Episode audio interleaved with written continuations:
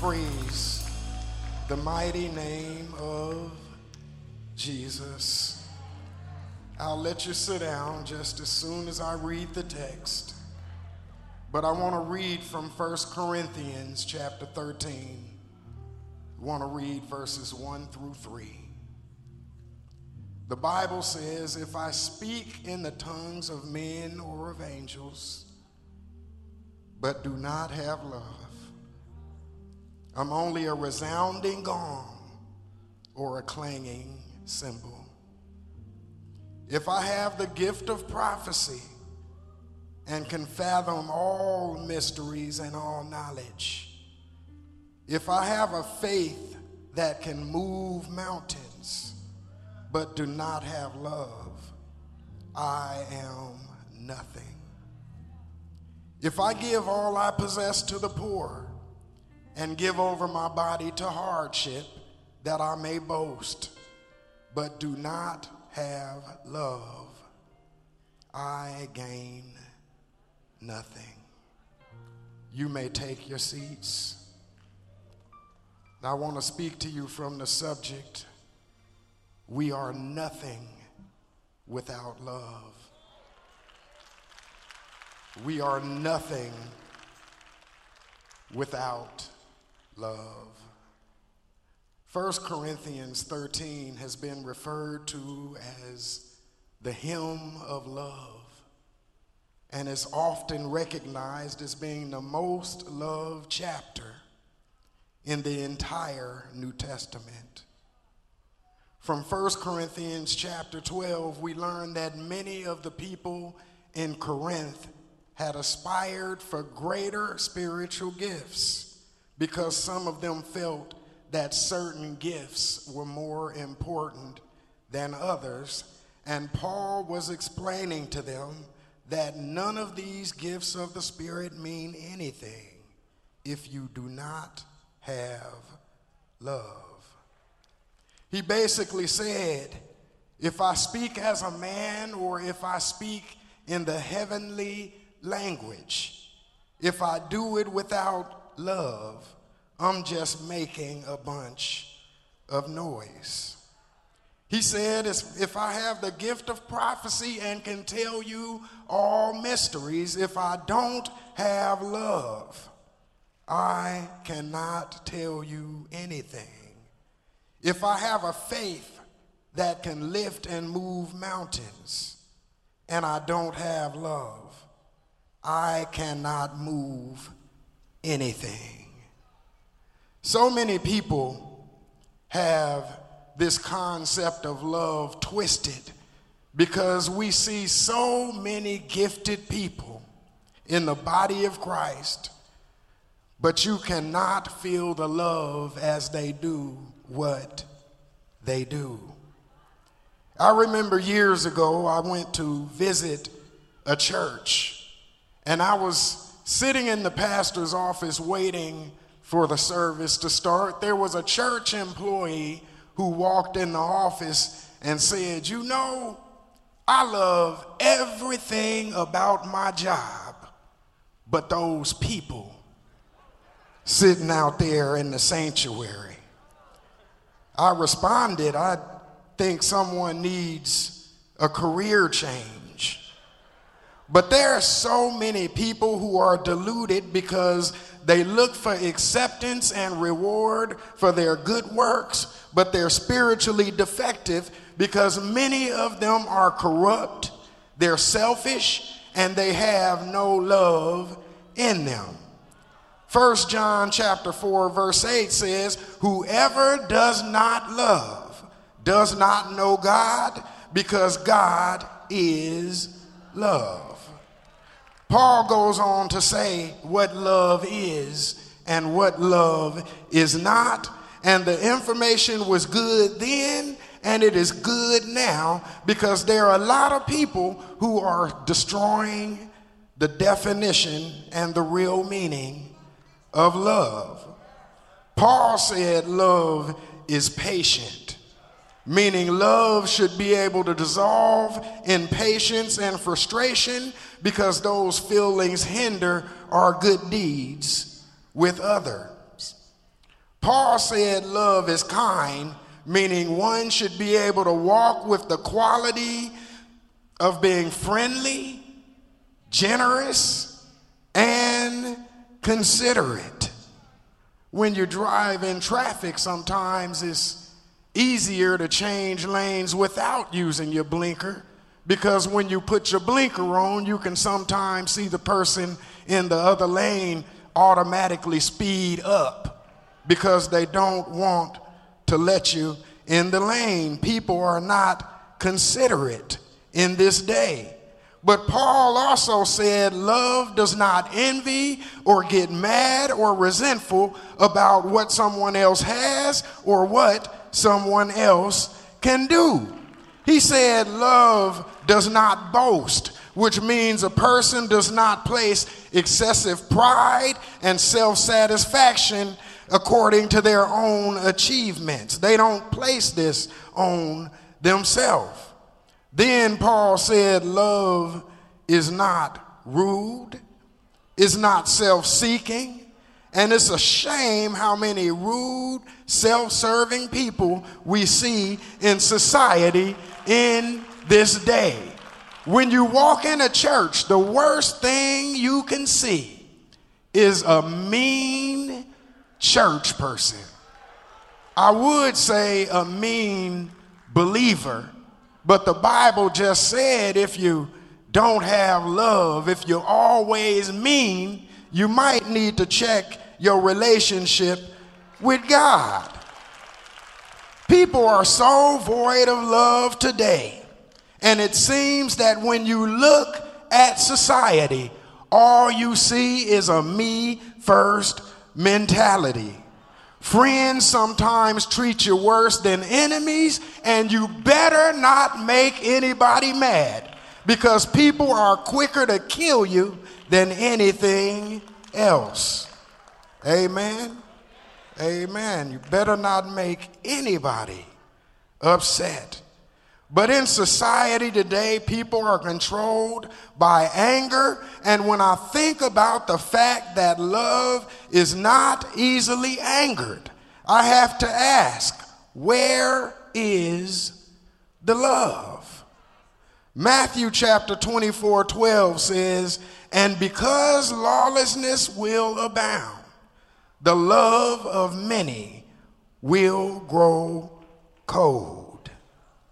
A big argument that so many people have today is they say a statement like, Well, if you loved me, you would accept me as I am. But love would not allow someone to go to hell.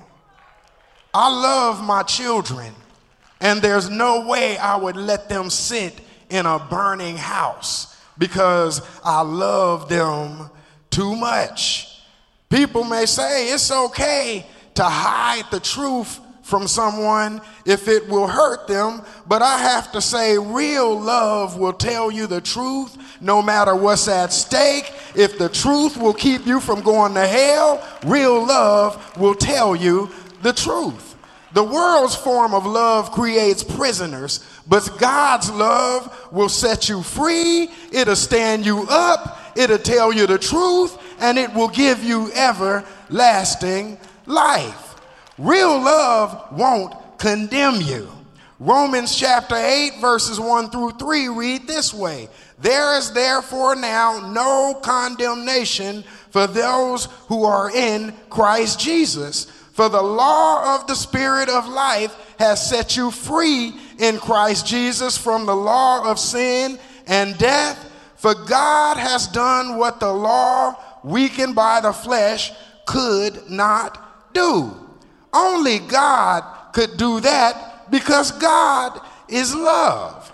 Gifts and ability are great to have, but you better have some love in your heart because the one who does not love does not know God. And it's knowing God and loving God that makes everything we do as believers relevant. But only God could lift you to certain levels. Only God could bring salvation into your life. And He did it all because He had a love. And what's better than that? Man's love might fail you, but God has a love that cannot and will not ever fail. To sum up how excellent love is, it's not preferred only to the spiritual gifts, but it's preferred to other graces such as faith and hope. Because the Bible says the greatest of faith, love, and hope is love. Hallelujah. Paul is trying to tell the people that their problem is not whose spiritual gift is greater or better than the others, but the real issue they had was their lack of love for one another.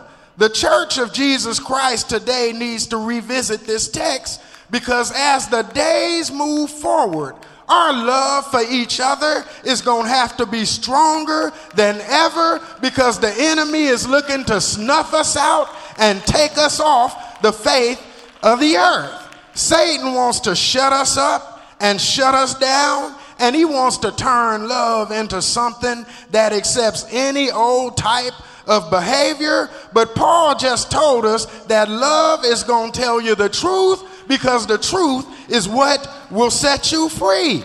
Love will never lie to you, love will never really let you down. And according to Paul, the lack of love is the root of all problems, and a person who has a heart without love is nothing. You mean I could be the president of the United States of America? And if I don't have love, I am nothing. I could preach to the nations with clarity, but if I don't have love, I'm not doing nothing. I could counsel people all over the world, but if I don't have love, I am not doing a thing. I could know every verse in the Bible inside and out, but if I lack love, I don't know anything. I could know how to manage companies and lead people, but if I don't have love, I'm not leading them anywhere. You could complete your to do list, but if you don't have love, you have not completed anything. When Jesus was questioned at Matthew chapter 22, verse 37, he was questioned about what is the greatest commandment. Jesus said, You shall love the Lord your God with all your heart, all your soul, and all your mind. This is the first and greatest commandment. And the second is like it you shall love your neighbor as yourself. God is love, and He created love, and He created us to love Him and not only did he extend this love, but he proved this love while he was hanging on an old rugged cross. He proved the love by taking nails in his hands and his feet. He proved this love because he came, wrapped himself up in flesh, left a plush environment, came to live life as we live it, and he died for us. And at John 15 12, he said, Love each other as I have loved you. 1 John 4 12, no one has ever seen God, but if we love one another, God lives in us and his love is made perfect in us. Our challenge is to accept the love of God and walk in that love and share that love with other people because for grace we have been saved through faith and we didn't do it for ourselves, but this love was a gift. God didn't give us love because we had talent and great ability. God didn't give us love because we were serving Him correctly. God loved us when we were enemies, when we were distant from God. God loved us enough to demonstrate that love to us. And I'm so glad he demonstrated his love because it's not the result of our works, it's not our money, it's not our ability, it's not our looks, it's nothing about us that makes God love us, but it's everything about him. Love is the motivating factor for everything God does. When He lifted you, He lifted you because He loved you. When He turned you around, He turned you around because He loved you. When your friends let you down, God's love lifted you back up because He has an unfailing love. I don't care what you're dealing with, as long as you got God and His love, love will lift you out of that situation. I don't care how messed up your mind is, love will straighten out your mind and straighten out your thinking. Ask the man at the tomb. He was out of his mind. But the only reason Jesus came walking into his life and straightened out his situation is because Jesus loved him too much to leave him like that. Look at the Hebrew boys. They were thrown into a fiery furnace, but Jesus loved them too much. God loved them. So God jumped in the fire with them, and they walked in the fire in the midst of the fire, and they had no hurt. I don't care what you're dealing with. I don't care how hot it is in your life. If you look to Jesus and keep your eyes on Jesus, Jesus will get down in the heat with you. Jesus will step down with you and he will lift you to higher heights. For God so loved the world that he gave his only begotten Son, that whoever believes in him should not perish but have everlasting life. I'm so glad that Jesus loved me because when I couldn't tell for sure that Jesus loved me, I could turn to the pages of the Bible and I could look at a man who left his environment, came down to earth, walked as I walked, stood at the bottom of Calvary's Hill, took a bloody walk up Calvary's Hill. They laid him on a cross. They stretched him wide. He hung on the cross until he died but he loved me too much to stay dead. So Jesus came walking out of the grave on the third day with my deliverance in his hand, with my joy in his hand, with my peace in his hand. And he didn't just do it for me, but he loved you too much to let you stay in sin. So Jesus died. He gave his life so you could turn around, turn from your wicked ways. He didn't want to leave you in sin but he gave his life that you could live again. We came to this earth alive, but we were dead. And Jesus died and he lived again. So we also could live again. When everybody lets you down, God's love will still be around. When, when, when the gifts fail, when, when the prophecies cease, love will not fail. When the tongues stop, love will still be around. Love cannot and will not fail. The essence of God's character is love. And love motivates everything that he does. If there was one soul on earth, Jesus still would have came and died. He still would have gave his life.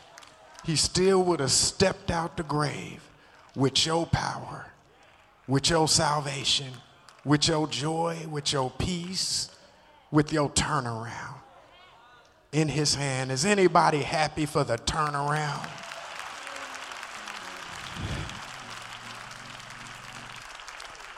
Anytime you feel that you don't have love, you can just look back into your life and see where Jesus walked into your dark life, and you can sing the lyrics to that song, Love Lifted Me love lifted me. When nothing, when nobody, when there wasn't anything in existence that could help, it was love that lifted me. I thank God for his love. Now, I'm, I'm really finished, but y'all know I always got a conclusion. So I just want to conclude that God's love sometimes might be in the form of a person or a group of people. I wasn't in a fiery furnace, but there was a time that I put myself in a situation. I put myself in a dark situation. I happened to live in somewhat of a drug infested house. It wasn't crack. As Whitney Houston said, crack is whack. But I was addicted to marijuana. I was addicted to alcohol. Oh man, I was addicted to alcohol. But Jesus loved me so much. He loved me so much that he couldn't leave me in that situation. So we sent a little bit of love my way, and the way that love looked was there was a man driving a black Mercedes, Bishop Blake. He pulled up in front of my house and he looked at the situation. He came in. I hated to let him in because I didn't want him to see how I was living. But he looked at that situation and he had compassion and he said, We got to get you out of here. Bishop came into my dark situation and pulled me out.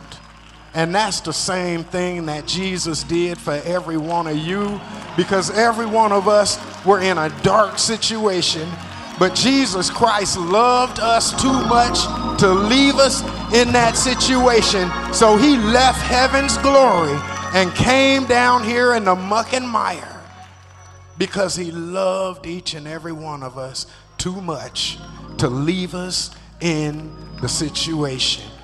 And if you glad Jesus pulled you out of your situation, if you glad he pulled you out of sin, if you glad he turned your situation around, if you're glad he brought deliverance into your life, you need to clap your hands like you never clapped them before. You need to lift your voice and give God glory because only God could have changed your life. Only God could have forgave your sins and only God could have saved you and given you everlasting life. Love suffers long. And I know it does because Jesus suffered a long time for us. He loved us enough to die.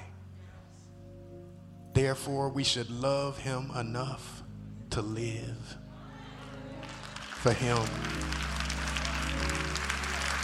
I used to come to church and hold back on my praise. I used to hold back on lifting my voice. Some of you might be of the same mind state, but when you think about the fact that Jesus didn't hold back when he stretched himself out on that cross, they didn't make Jesus do that. Jesus decided to do that. He decided, he didn't hold back. So never again will I hold back when it comes to the things of God. And you shouldn't either. God didn't hold Jesus back when Jesus said, I want to give my life. But he sent his son to die in our places. Amen. Amen. Amen. There might be someone here who all you felt is this idea of the world's love, which we understand that the world's love really is not love. But that might be the only kind of love that you've known love that stabs you in the back, love that lets you down, love that lies to you. But I want to introduce you to a real godly love that never will fail. Love does not fail. Love suffers long. It is kind. I want to introduce someone to Jesus Christ. If you've heard about what I was talking about today and you know I do not have that type of love in my life, I do not know this Jesus Christ that you were talking about, but it's someone that I'd love to get to know. If you want to have a relevant life, if you want your life to mean anything, you got to have God in it. We all do things and if you want to be relevant, you got to have God in your life. What does it profit a man to gain the whole world? And if you leave this life not having your soul, you haven't profited anything. So if you don't know Jesus, lift your hand. Let me see you. I want to pray with you. We want to get some information from you. Come down to the altar if you want to give your life to Christ. It's a fair trade. You come down to the altar. He came down to earth. He gave his life. You don't have to go to the extent that he did. You just got to come down to the altar and give your life. He did it for you. You should be able to do it for him. Amen. Amen. Amen. Amen. Jesus. Jesus, Jesus. Hallelujah.